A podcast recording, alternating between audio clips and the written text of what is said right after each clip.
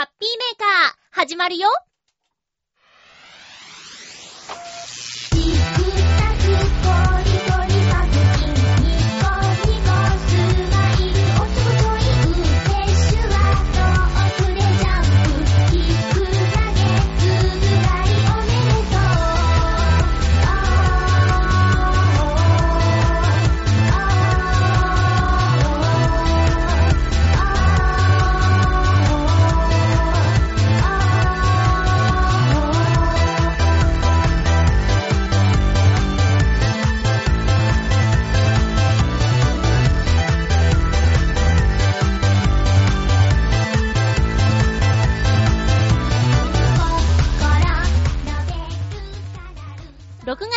5日、まゆっちょのハッピーメーカー。この番組は、浦安ウェブラジオ、ちょわへよ .com のサポートでお届けしております。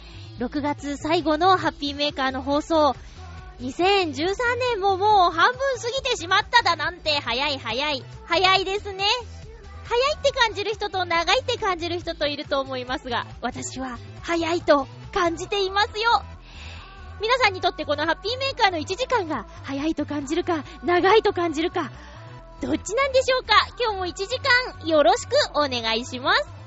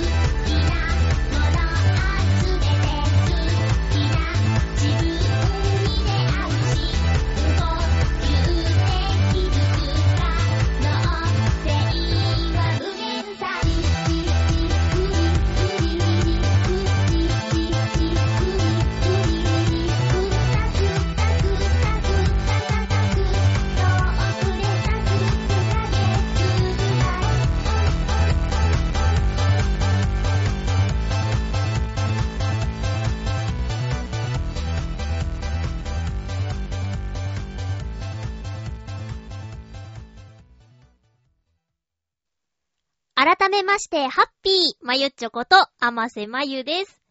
さっきまでね、あの、ダウンタウンさんが、いろんな研究をしている人とお話をするっていう番組を見てたんですけど、そこで、ツッコミ学習法っていうのをね、提案している先生がいたんですよ。それは、えー、6歳、5歳、6歳ぐらいまでの子供を対象なんだけど、例えば、馬の絵を見せて、これはなーに？って子供に聞いて、子供が、馬とか言うんじゃなくて、これ牛かな？って、親がボケるんだって。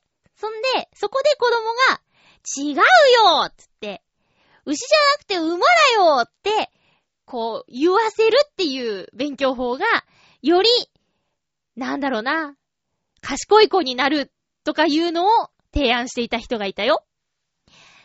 みんなもオープニングの私のコメントを聞いて、早い長いじゃなくて、長いに対しては短いだろとか、ツッコミ入れました？これね、オープニングの BGM を聞きながら私が自分に自分でツッコミを入れてたんですよ。早いに対しては遅いだよね。半年過ぎましたね。ねえ、もう、日本語のコントロールもままならないよ。いや、えー、予定通りですね、日曜日に収録しています。日曜日の夕方今、4時ぐらいですかね。うん。日曜日の早朝、皆さんコンフェデカップの最終試合見ましたか？私もね、なんかね、パッと目が覚めて、見てましたよ。なんとも言えない試合でしたけどね。うん。でもキーパー、すごかったね。1対1のところをバシッと守って。いやーね、あのー、サッカーはね、母親が大好きで、母親もね、中学生ぐらいの時からもう、学校のサッカー部の試合の応援から始まり、テレビでやることは昔は少なかったと思うけど、そういう時には見たり、なんかすごかったんだって。うん。っていう話をしてたのもあって、つい見ちゃうんだよね。うん。まあ、勝てなくて残念だったけど、ワールドカップまであと1年ですかそれまでに課題をね、見直して強くなってくれたらいいなと思います。でもさ、何年か前私がサッカーをしていた時代、小学校の3、4年生ぐらいですかね。その時から比べたらもう20年経って、対等というかもうボコボコにやられることはまずないからね。うん。負けちゃうけど、いいとこもある試合を見せてくれている日本代表なんですけど、だから、20年ちょい経ってね、進化してんだなーって思いますよ。ワールドカップに出られるってだけでもすごいことだからね。って昔は言ってたからね。今は出られて、うーん、当然みたいなね、空気があるじゃんなんとなく。いやもう選手の皆さんは大変だと思うよ。だけどそれぐらい日本代表のレベルが上がって、期待する方も、ちょっと高いところを見ちゃうんだね。うん。何の話だ？そう。そう、ツッコミ学習法ですよ。あれ？ということで、えー、今週もちょっとお便り少なめなので、私のいろいろお話もしたいなと思っているんですが、えー、突然、料理熱が再燃しましてね、あのー、作りましたよ。笠原流大人のポテトサラダっていうのをね、作りました。あのー、料理番組が好きで、えー、見てるのはね、男子ご飯。女子だけど、え、男子ご飯と、あと、おかずのクッキングっていうのにハマってます。で、今終わっちゃったけど、うちご飯っていうのもね、前見てましたよ。ぐっさんとエスミマキコさんが夫婦役で出ていたやつ。で、その、うちご飯を見ていて、笠原シェフっていうのがね、よくゲストで登場していたんですが、エビスだっけにある賛否両論というお店をやっている笠原シェフが、おかずのクッキングに出ていて、そこで紹介していたメニューなんだけど、これね、皆さんもぜひ作ってみてほしいなと思います。笠原流大人のポテトサラダって検索かけたら出てくると思います。あとは、おかずのクッキングのホームページのバックナンバーで出てくると思いますのでね、興味のある方、分量などなど細かいことはそちらをご参照ください。まあ、おかずのクッキングは、あのー、大泉洋さんがモノマネをしているね、土井先生が出てくる番組で、土曜日の早朝やってるんですよ。もう5時半とか。だから毎週録画をしていて、で、後で見るって感じなんですけど、面白いんだよね。面白いんです。えっとね、正直男子ご飯は見てるだけかな。っていうのはね、使ってる材料とか、ちょっとね、あんまり身近なスーパーでないんじゃないかって、ハードルが高いんだよね。まず、食材を用意するところから。うん。なんだけど、おかずのクッキングは、ものすごく身近にあるものを使ってくれたり、あともう丁寧でね、説明が。土井先生のあの鉛がいい感じで、楽しくて、で、丁寧で、やってみようっていう気になるんですよ。それで、大人のポテトサラダを作ったんだけど、何がって違うのかっていうと、あの、ポテトサラダって言ったらよくキュウリとか入ってますよね。あのキュウリをみょうがにしたりとか、あと、シソ入れて、えー、塩昆布入れて、で、わさびをちょっと加えたマヨネーズで、和えるっていうね。うん。あ、その前に、茹でたての熱々のポテトに下味をつけるとか。そういう一手間があって、ものすごく美味しいポテトサラダになりました。で、このポテトサラダを作るにあたって、浦安で野菜が安く買えるお店といえば、3、はい、マインド これは、浦安のリスナーの皆さんだったら、今ね、声が揃ってたと思いますよ。浦安にはマインドというお店があってね、ものすごくお野菜がお安くて、なんだろうな、味方？うん、例えば、スーパーでニラを買おうと思ったら、だいたいまあ、安くて77円。だいたい98円とか。そんな感じだと思うんですけども、このマインドに行きますとですね、28円っていうね、安いでしょ？安いでしょ？でね、シソも、だいたいまあ、安くて55円とか、かなーって思うんですけど、スーパーだと。でも、マインドだとこれもまた28円っていうね。いいでしょう。で、まあ他にもね、いろいろ野菜、果物あります。衝撃だったのがね、あの、もうスイカ売ってんですね。大玉で2200円。これはどうなんだろうな。普通かな。まあ、いろいろ野菜、果物、お肉、魚、いろいろありますよ。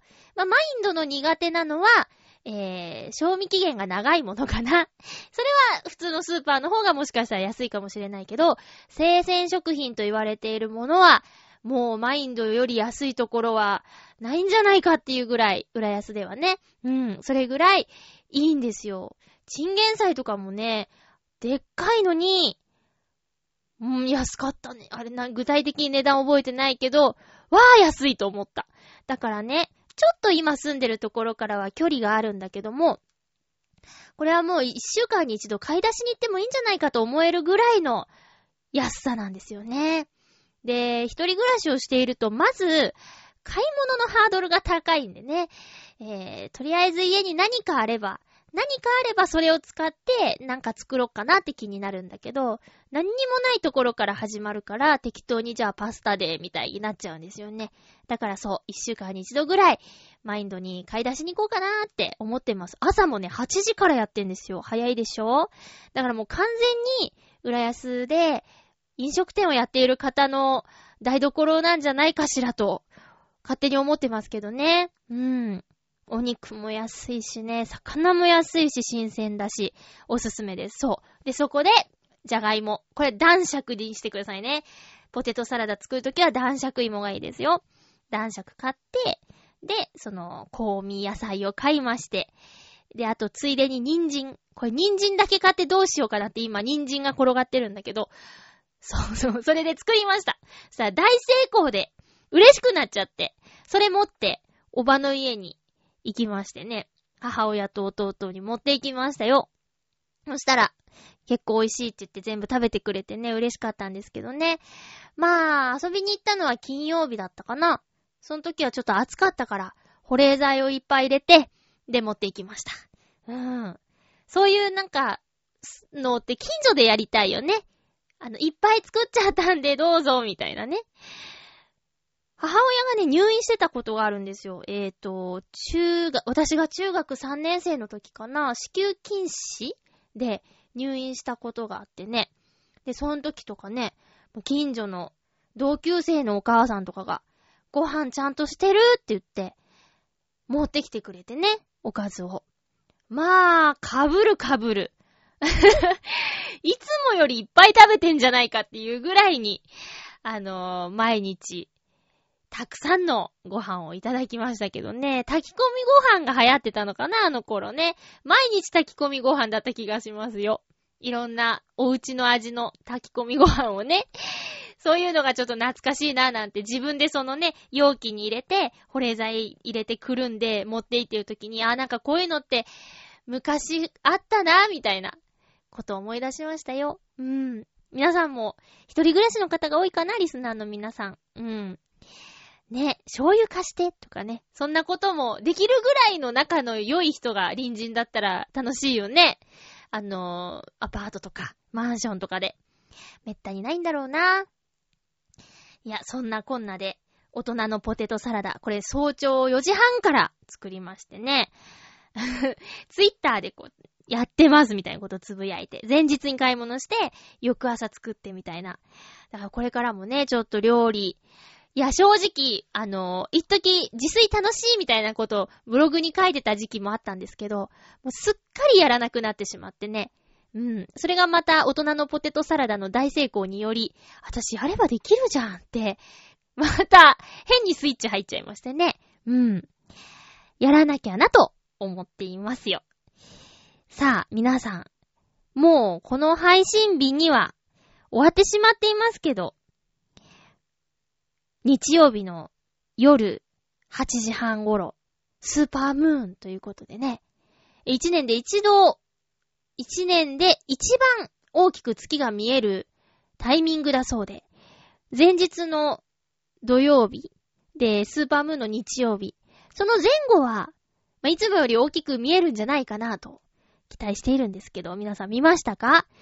えー、この夜、火曜日配信の夜も、もしかしたらいつもより大きいかもしれないですね。うん。スーパームーンだって。こういう情報をね、前の週に言いたいよね。私の、ちょっとおっちょこちょいですね。これね、情報収集がいまいちですね。まあ、今喋っている私は今夜。うーん、どうかな？見れるかな？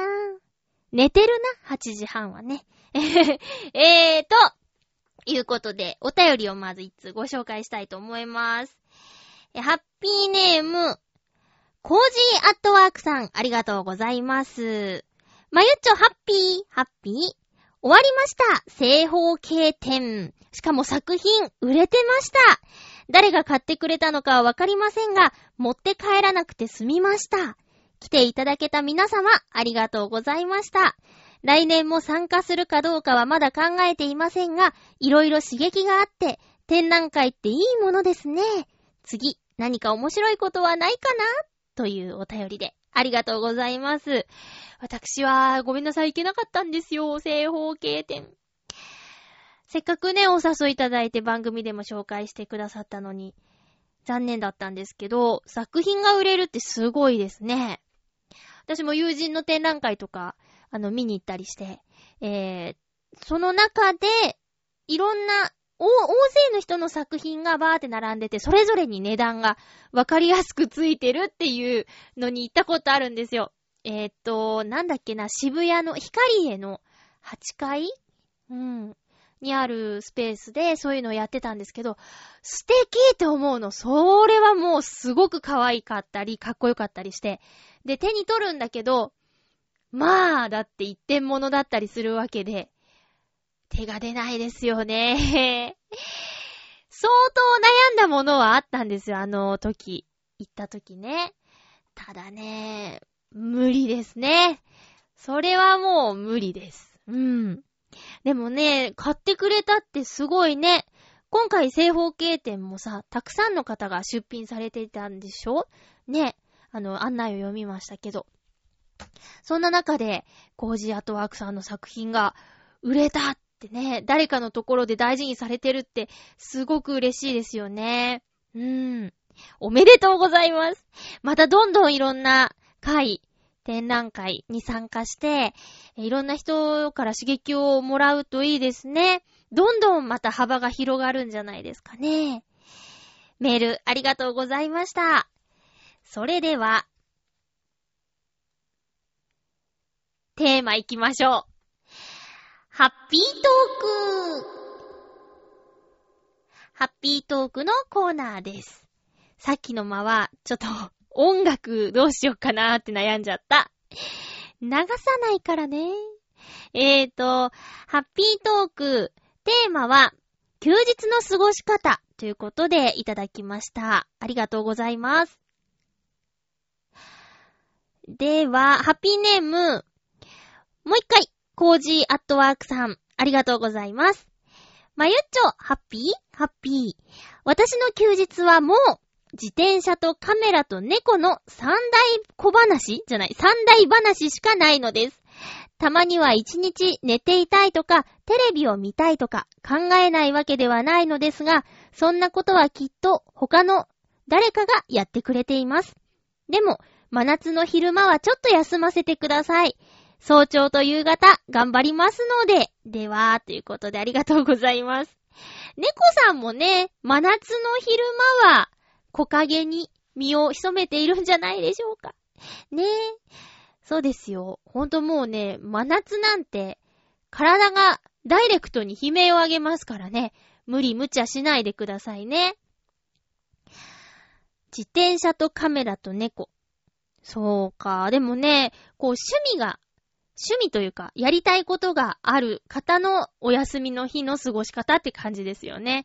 えーと、会社のね、同じチームに、おじいさんがいるんですけど、えもう年金をもらいながら働くぞ、みたいな、結構なおじいさんなんですけど、休みの日何してるんですかって聞いたらね、あの、最近趣味が見つかって始めたんだよって言って、絵の模写をしてるということです。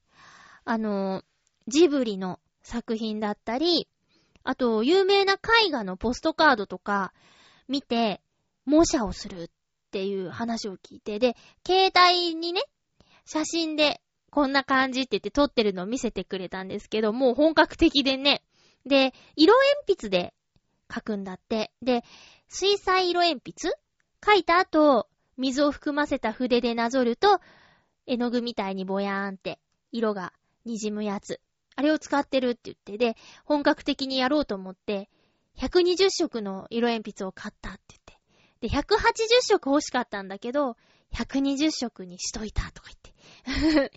でね、私、先週もちょっと話したんですけど、長らくいたチームを離れることになりまして、で、それを聞いたその方がね、あのー、じゃあ、絵をあげようって言って、作品をね、額に入れて、丁寧に縛ってくれたんですけど、これね、見たらびっくりしましたよ。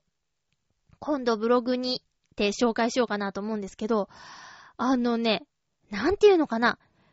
本格的で、すごく細かくて、特にその絵がそうなんじゃないかって思うんだけど、アメリカ？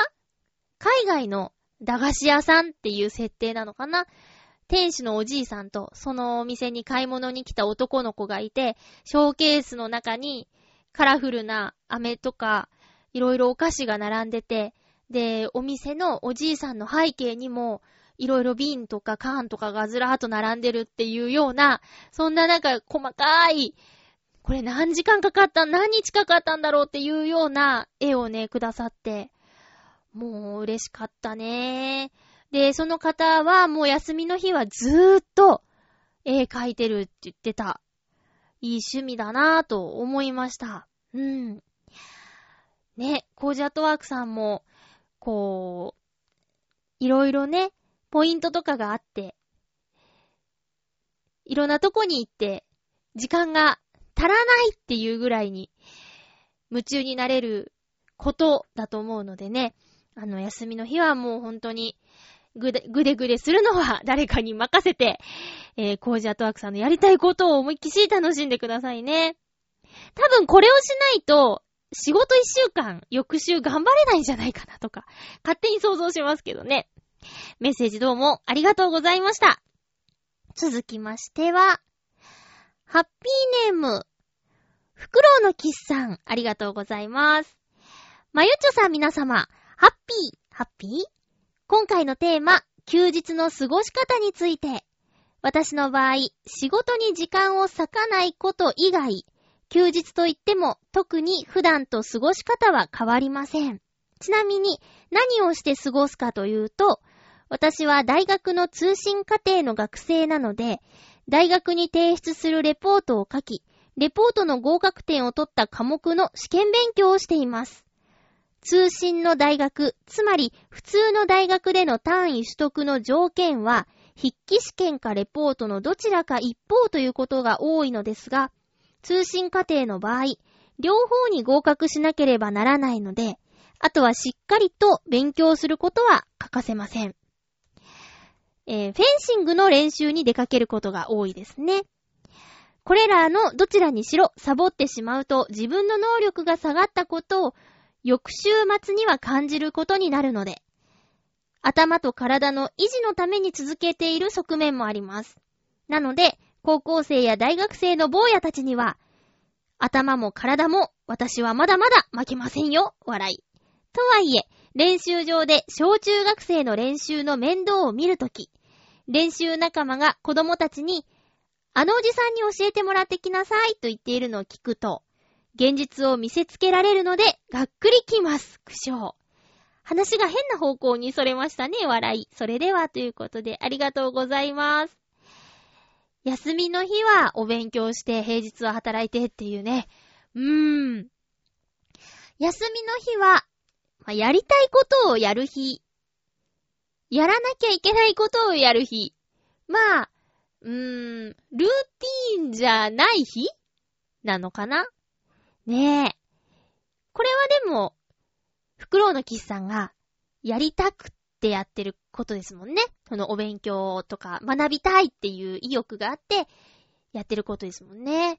中には、その会社でね、立場的に資格を取らなきゃいけなくて、やらなきゃいけなくて、お勉強しているっていう方もいるかもしれないですね。ここは大きくモチベーションが違うんじゃないかなって思いますが。あとは、スポーツ。すごい、もう文武両道って感じですよね。本当に、これまさに。うん。子供たちにおじさんと。まあ、年あんまり変わらないと思うんですけど。いやでもね、自分がその時どう思ってたかっていうことを冷静に考えたら、自分、おばさんですよ。年齢的にはね。うーん、それはしょうがない。私今ね、すごく迷っていることがあるんです。あのー、まあ、職場のね、仲間の、というか、まあ、みんな23、4、20、20と、23と24の子がいるんですけど、彼らにね、あの、アマスさん、ドライブ行きましょうって言われて、で、まあ、私、車を持ってなかったり、車を持っている殿方とお付き合いをしたことがないっていうことをよくネタでね、あの 言ったことがあるんですけど、で、海ホタルとゲートブリッジに行ってみたいっていう話を、そういえば休憩時間にしてたんですよね。そしたら、私の移動が決まって、みんなで行きますかって言ってくれて、え、本当に？ってその時は、わーいって言ったんだけど、いや、ちょっと待てよと。みんな20代前半じゃないかと。ここはね、おばさんは、身を引いて、若いもんで行っておいでって言うべきなのかしらと。だってね、10個違うんだよ。10個違うんだよ。私だけ10個違って。いや、もう一人いればいいですよ。なんか、まあ、ね男性でも女性でもいいけど。だけどさ、4人で行って、1人だけ10個違って、なんかいいのかなって思ってね。まあ、誘ってくれたのはありがたいけど、レインボーブリッジじゃなくて、なんだ、ゲートブリッジも海ホタルも行きたいけど、どうしようかね、これね。まだちょっと先なんですけどね。仕事入ったらごめんねってこう、ちょっと伏線張ってるんだけど。どうしよう。うーん。仕事入んないかな。行きたいけどさ。だから、そういう時に、まあ、普段は思わないです。私も、袋のキスさんと同じく、あのね、まだまだ、若いつもりでいますけど、いざ、こういう時にね、感じちゃいますよね。うん。まあ、悲観はしてないけど、あーちゃーって思います。えー、メッセージ、どうもありがとうございました。なんか出会ってからずーっと勉強しているイメージですね。多分出会う前からずーっと勉強してるんだろうな。うーん、頭が下がります。ねえ。もっと時間を有効に使いたいなと思います。私はですね、休みの日は、できるだけいろんなことをしたいなと思うタイプです。えー、まあ、その原因の一つ理由の一つには、このラジオでのネタ作りというか、いろんなとこ行けば何かすれば、ラジオで話せることができるぞみたいなところもありますね、正直。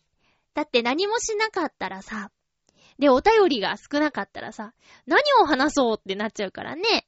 昔話をするしかなくなってしまいますから、あとは妄想の話それよりも、あのー、ね、実際に体験してきたことを話す方が乗るし、まあ、ちょっとは役に立てるようなことも話せるかなと思って。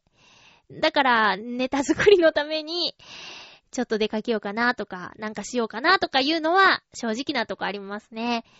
で、母親にね、聞くと、母親も、父親も、あの、両方とも、休みの日は出かけようっていうタイプだったみたい。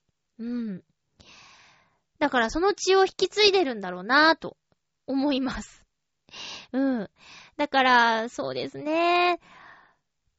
そうは言っても、ゆっくりしてしまう週もあるよ。なんだかなそうだなぐちゃぐちゃ悩んで 家にいちゃったみたいなね。うん。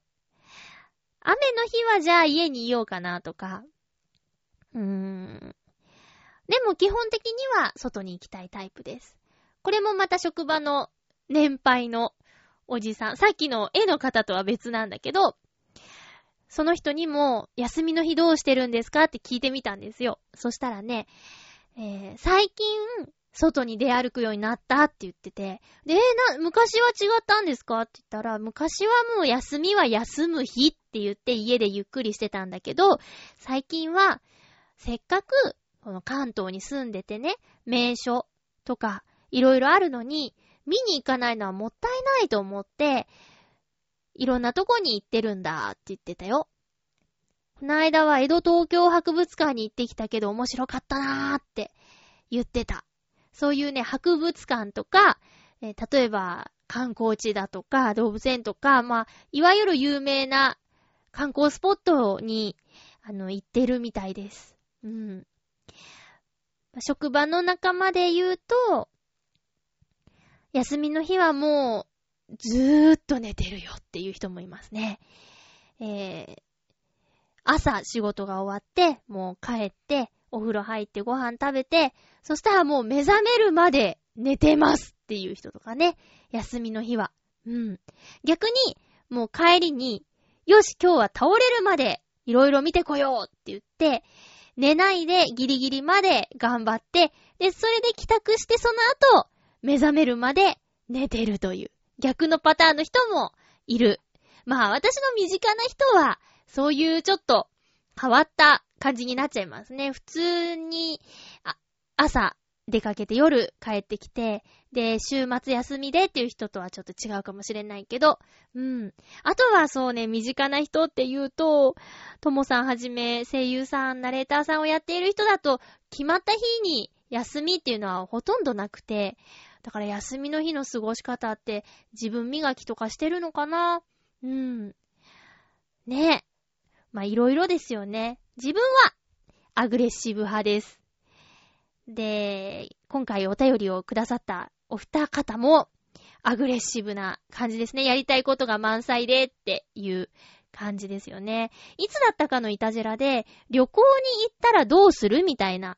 どうする？ん？旅行先での過ごし方っていうのを、えー、二人話してたんですけど、ヨシオンさんは、えっ、ー、と、旅行先ではいろんなところ見に行って、忙しいって言ってて。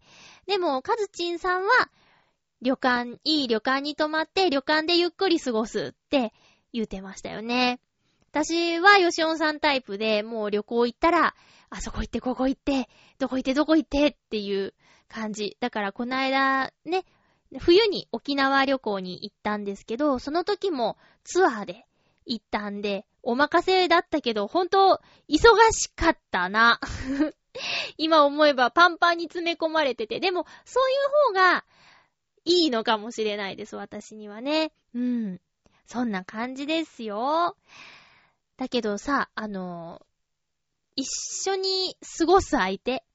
例えば、まあ、恋人なり、旦那さんなり、奥さんなりと、休みの日の過ごし方の希望が違うと、なかなか難しいところがありますよね。同じように楽しめたり、相手がそれをすることを拒んだりするとかいう中だと難しいなぁと思いますね。うん。私は今んとこ、もう完全に自由にやらせてもらってるけどね。えー、例えばそうですね。いろんな人と会って、まあ、差しでも、グループでもいろいろなんですけど、まあ、いろんな人と会っていろんな話をして、いろんなとこ行って、もう好き勝手にやってますね。うん。それがもう、子供とか、旦那さんとかいたりすると制限があってっていうのは、身近なところで言うと、お誕生日が同じ仲間たちがね、もうだんだんみんなもうほとんどが結婚して、出産してってなってきて、出てくるのが難しくなってきてみたいなことがあってね。それはちょっと仲間で誕生日会を続けたいメンバーとしては、心配なところではあります。うん。だから、バランスだと思うんですよね。世の中の旦那さん、奥さん。いつも、いつもいつもじゃなくて、たまには、とか、これだけは、とか、そういうちょっと息抜きとか、えー、許す感じ？あったらいいなと。もう誰に向かって喋ってんのかよくわからないけど、そう、もう旦那さんがね、子供の面倒を一夜だけ見てくれれば、誕生日会とか来れるからさ、超ピンポイントになってきましたね。という感じなんですよ。一人でいるって、うーん、いいとこがいっぱいあるけど、たまに寂しくなりますね。へえ。ということで、休日の過ごし方。ちょっと脱線気味でしたね。でした。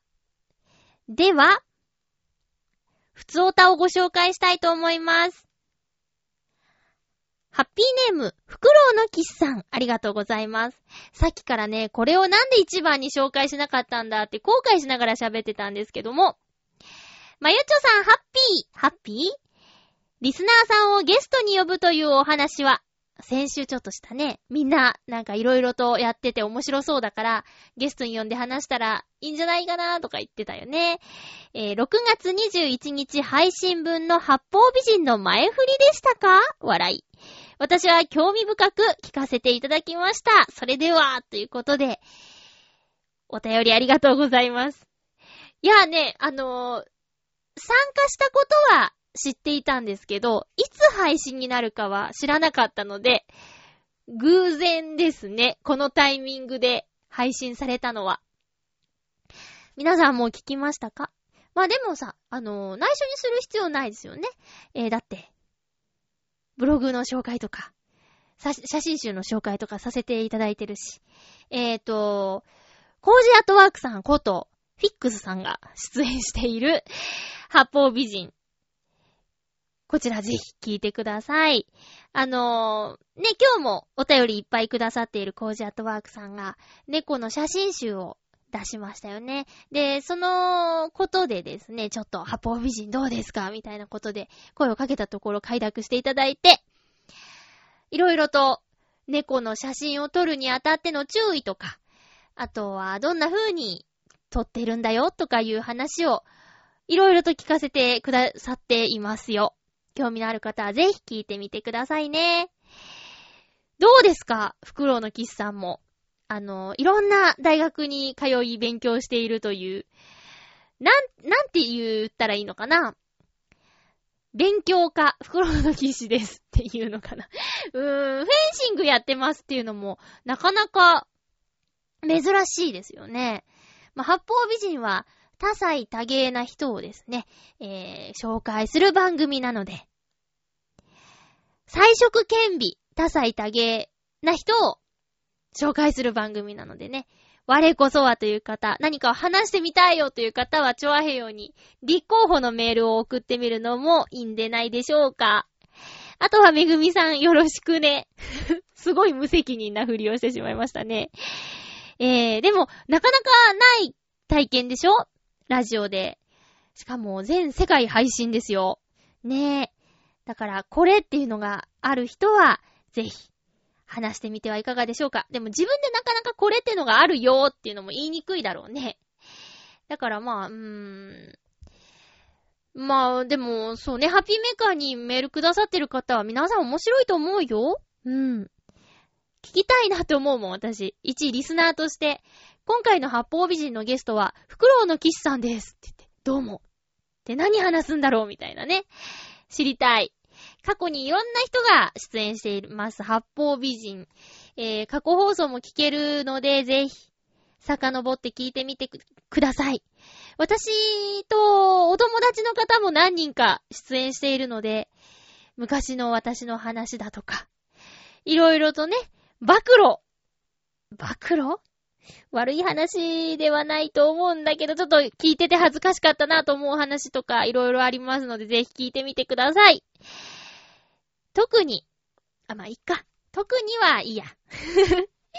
えー、ぜひぜひ聞いてみてくださいね。えーと、フクロウのキスさん聞いてくださってありがとうございました。続きましては、ふつおたです。ハッピーネーム、コージーアットワークさんからいただきました。ありがとうございます。まゆっちょハッピー、ハッピー。岡山は、両親の出身なので、なんとなく親近感のある土地です。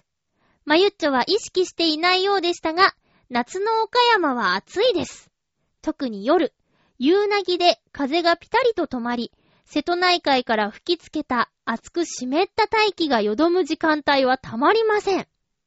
さすが三方を山に囲まれ、一方が瀬戸内海という地形のなせる技。しかも、晴天がめったやたらに多い晴れの国。気温がそれほどでもない日も湿度がかなりあって体力をもぎ取られます。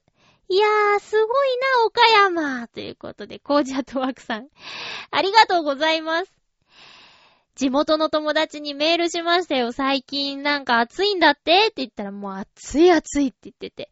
で、たまたまそのメールした友達のアパートが、あの、外壁工事かなんかで足場組まれて囲まれちゃってるらしくって、窓開けられないしねって言ってて。大変ですね。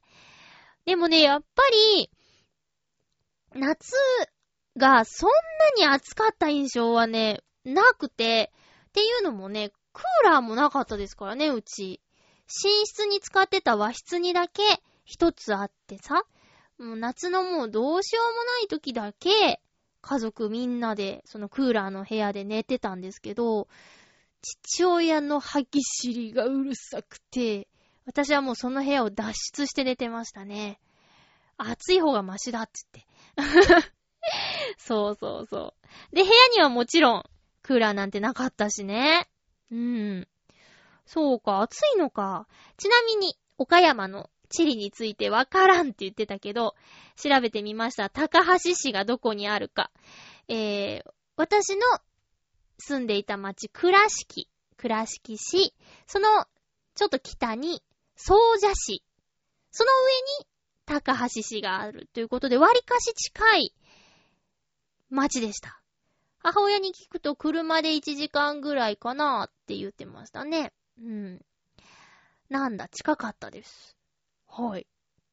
高校生の時思い出したんですけど、生徒会をやっていて、生徒会の仕事の一つがお葬式に参加するっていう ことがありましてね。うん。先生の親戚、まあでも主に先生の親戚だな。先生の親戚にご不幸があった際に生徒会で行くっていうね、授業を抜けて。こ、こういう仕事って皆さんの学校の生徒会の役員さんもやってたかい？今思えば、あれなんで授業を抜けてまでお葬式に生徒が行っていたのやらと。その抜けた授業分どうしてくれようかとね。ふと思ったんですけど。うん。かその時にはいろんな街に行ってた気がする。うん。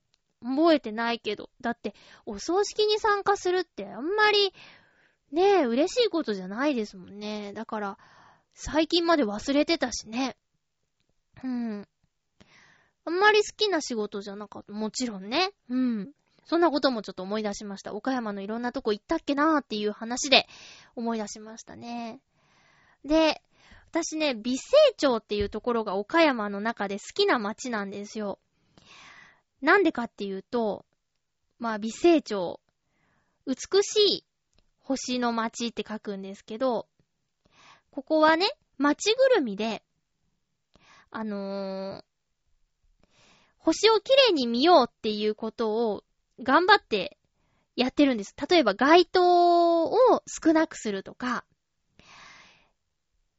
そういう、い、ネオンとかを使わないようにするとか、そういうのをね、やってたんですよ。うん。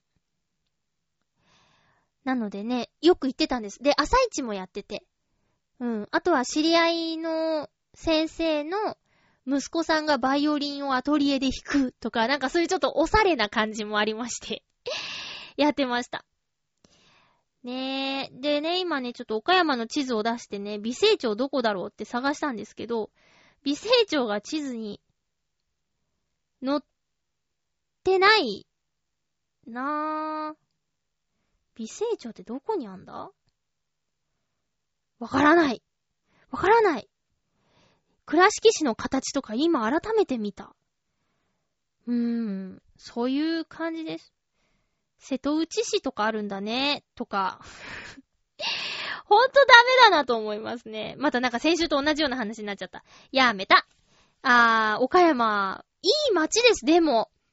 あのー、それこそほんと晴れの国岡山っていうキャッチコピーがありますけどね。佐賀っていう、佐賀県っていう歌でさ、佐賀を探そうっていう歌詞あるでしょ？佐賀は、あの、佐賀のキャッチコピーは佐賀を探そう。ね。なんか、その歌の歌詞の中では、ネガティブだって言って紹介されてたけど、晴れの国岡山ってすごいいいキャッチコピーですよね。で、実際台風も少ないし、あの、晴れの日が多いし、で、天才も少ないってことでね、住みやすい街だと思いますよ。なさすぎずで、物もね、店も。街に行けばほんと何でもあるし、まあ、ただ車がないと厳しいねっていうのはあるけどね。コンビニの駐車場めっちゃ広いなーって思いました。久しぶりに岡山帰った時に、コンビニはちょいちょいあるんだけど、こんなに広いの駐車場ってね、いうのあったよ。うん。まあ、そうですね。今年中に一回帰りたいかなー友達に会いたいかなーって思ってます。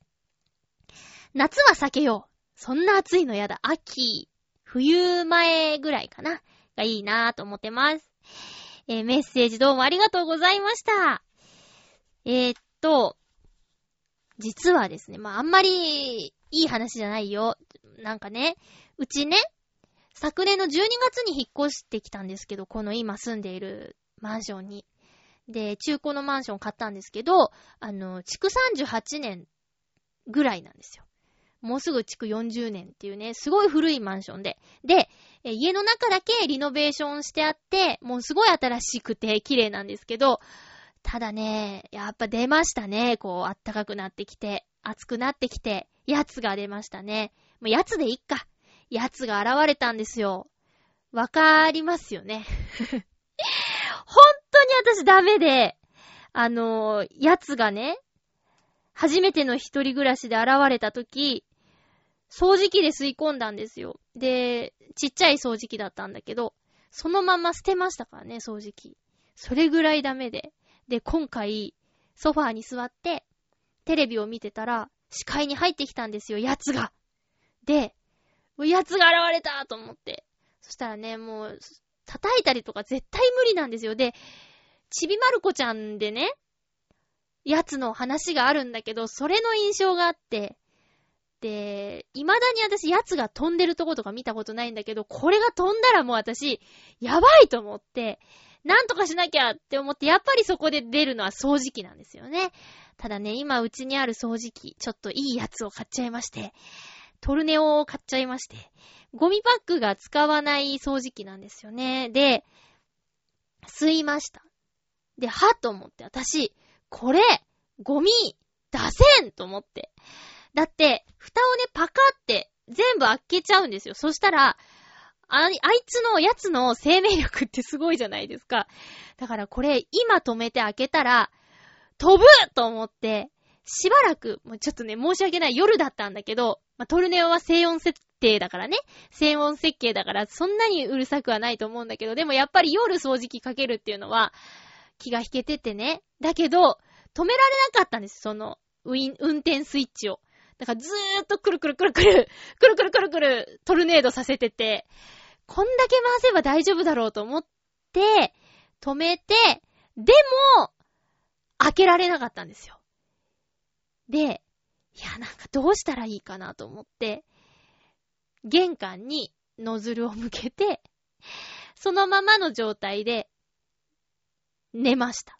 で、翌朝ね、出かけなきゃいけなくて、玄関に行ったら、玄関に行ったらですね、奴はですね、掃除機から脱出してたんですよあいつ、すごいっすなさすが、何、何万年も生きてきたやつですね。いや、出てきちゃっててね。でも、力尽きて、仰向けになってて、ああ、気持ち悪い話してる今。ねえ、あいつすっごいですよ。で、その朝の用事のね、ついでにもう、松清さんに駆け込みまして、松清さんで、置き型の餌と、ゴキジェット買ってきましたよ。あれから2日経ちましたけど、今んとこ、現れてません。ゴキジェットとか使いたくないなぁ。あんなん使ったことないんですよ。もうね、喋ってるだけで気持ちが悪くなってきましたけど、サイクロン掃除機で吸っちゃダメなんですね。どうしたらいいんですかね？戦えない人は。戦えない一人暮らしの女の子どうしてますか？奴と遭遇したとき。叩けないよー。だって。あー、ごめんね。変な気持ち悪い話しちゃって。でもどうしても誰かに言いたかったんです。はぁ、疲れた。もういつ出るかと思ったらさ、おちおち寝てもられないですよね。困りましたよ。という、という私の身に起きた最悪な話をしました。ハッピーメーカーなのにね。えー、コーナーいきます。映画、映画のコーナーです。映画、映画のコーナーなんですが、映画を見てきた話じゃありません。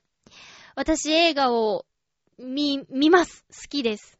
で、たまたま出会った、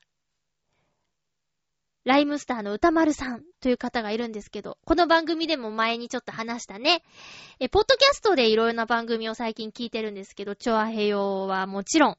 で、その中で、ランキングっていうのがあってね、ランキングのいつも1位を取っているのが、ライムスター歌丸さんの番組なんですね。で、多分その番組をコーナーごとに区切って、ほぼ丸々放送しているっぽいんですけど、その中でも、映画批評のコーナーっていうのがあって、それに夢中で、過去のものとかも、こう、遡って聞いたりしてたんですけど、そのライムスターの歌丸さんが、どんな顔をしているのかっていうのを知らなかったんですよ。私。で、毎週録画して見てるのが、テレビでね、えっ、ー、と、ブラマヨの熱々っていう番組で、これ金曜日の深夜とかやってるのかな？ブラックマヨネーズっていう芸人さんの二人と、トークするゲストさんが、もうここでしか話せないようなリアルな熱い話をするっていう番組なんだけど、そのゲストにライムスターの歌丸さんが出てて、映画批評をするにあたっての話とか、あと、おすすめの映画の話とかをしていてね、初めて顔見ました。うーん。動いて喋ってる歌丸さんを初めて見ました。声だけしかね、今まで知らなかったから、ああ、そうかと思ってね、こんな顔してたんだって思いました。もうサンプラザ中野くんさんみたいなね、感じですよ。もう一言で言えば。だけど、やっぱりね、映画の話、すごく面白いです。興味のある方はぜひ、聞いてみてください。ポッドキャストで音楽部門でいつも1位になっている黄色い背景の、あの、カバーなんでね、わかりやすいと思うんですけど、それの中の映画批評のコーナーです。で、絶対これは見ないなっていう、例えば黒ゆり団地とか、それは見ないなっていうのはホラーが怖いから映画館では見ないなっていう判断で、見てない作品も聞いてみたりするんですけど、なぜか歌丸さんのその話を聞いてると、見てもいいなって思っちゃうぐらいに引き込まれるんですよ、話に。で、もちろん、あの、絶対映画館に行って見るぞって思ってるものは先には聞かないけどね、ネタバレになっちゃうようなところとか、先入観とかも出てきちゃうからね。うん。だけど、アイアンマンとかの話、アイアンマン3の話とか、なるほどって思ったりして、私見たときそこまで気づけなかったなとかいう話も、すごく興味深くしていたから、これはあの、北の大熊さん、アイアンマン3見たって言ってて、で、いろいろとちょっと思うところもあったらしいじゃないですか。だから、ライムスターの歌丸さんの映画批評のコーナーのアイアンマンの回、ぜひ、おすすめですよ。聞いてみてください。えー、ということで、私はあんな風にうまく喋れないし、批評というかね、そこまではできなくて、ただ見てきて面白かったよとか、面白かった作品を聞いてみたいなっていうことで映画のコーナーやってるんだけど、もうすごいです。ライムスターの歌丸さんのトーク。うん。なので、おすすめです。今回は映画のおすすめじゃなくて、映画批評家さんのおすすめでした。ちなみに歌丸さんは、プロの映画批評家ではないということで、自腹で映画を見て、映画を語っている。で、年間110から120本しか見てないって本人は言ってて。で、本当の映画批評をして、それで生計を立てている人は300とか見てる人もいて、試写会とかにも行って、ガンガン見てるみたいなんだけど、僕はそうじゃないんでって言って。だからまあ、自腹で見てるっていうのもあるし、一つの作品について2、3回見るんだって。そうすることによって、一回じゃわからないところも見えてきたりとか、あの、細かいところに気がついたりして、それもいいんですよって言ってて、私もね、レンタルで借りてきた時は、吹き替えと字幕と両方見るとかはあるけど、確かに何回も見てるとね、細かいとこ気づきますよね。えジブリの作品なんて本当にもう、細かいとこまで覚えてたり、で、また新たに発見したりすると、嬉しかったりね、しますもんね。え、なんかのテレビでかな、言ってたけど、ダチョウ倶楽部の上島隆平さんが、あの、せーのって飛ぶシーン、飛ぶギャグがあるんだけど、ジャンプか。ジャンプするギャグがあるんだけど、あれは隣のトトロから パクりましたとかって言ってたらしくって、もし本当にそうだとしたら、可愛いなって思いました。いろんなところに影響を与えている、えー、ジブリの作品なんだなって。あ、友達がね、風立ちぬの試写会に当たったらしいよ。全国一斉試写会っていうやつ。だから、多分、一般の人では最初に見れる回だと思うんですけどね。うん。羨ましいですね。ということで、映画のコーナーでした。おすすめ、ライムスターの歌丸さんの映画批評です。ぜひ。では、え次回の予告をしたいと思います。次回は7月2日の放送で、収録は6月30日の予定です。6月30日お昼の12時をめどに締め切りたいと思います。よろしくお願いします。テーマ、ハッピートークのテーマは、世界遺産登録記念ということで、富士山登ったことある？っていうテーマにしたいと思います。5合目まではあるよっていう人もいると思うんですけど、その5合目で感じたことでもいいですし、なんで行ったのかとか、あと、もう登頂したことがあるよっていう人はその時のお話聞きたいです。えー、ということで、富士山登ったことあるっていうテーマでよろしくお願いします。今週はなんだかまったりと喋ってしまったような私の今終わった時の感想なんですけど、だからいつもより長く感じたかもしれないですね。うん、1時間が。まあ、ポッドキャストで聞く人はですね、1.5倍速っていうのがあるから、それでちょうどいいかもしれないですよ。1.5倍で聞けば、時間も短縮されるし、他の番組もその時間で聞くことができるからね、おすすめです。まあ、できれば、ナチュラルスピードで聞いてください。お相手は、まゆっちょこと、あませまゆでした。また来週ハッピーな時間を一緒に過ごしましょうハッピー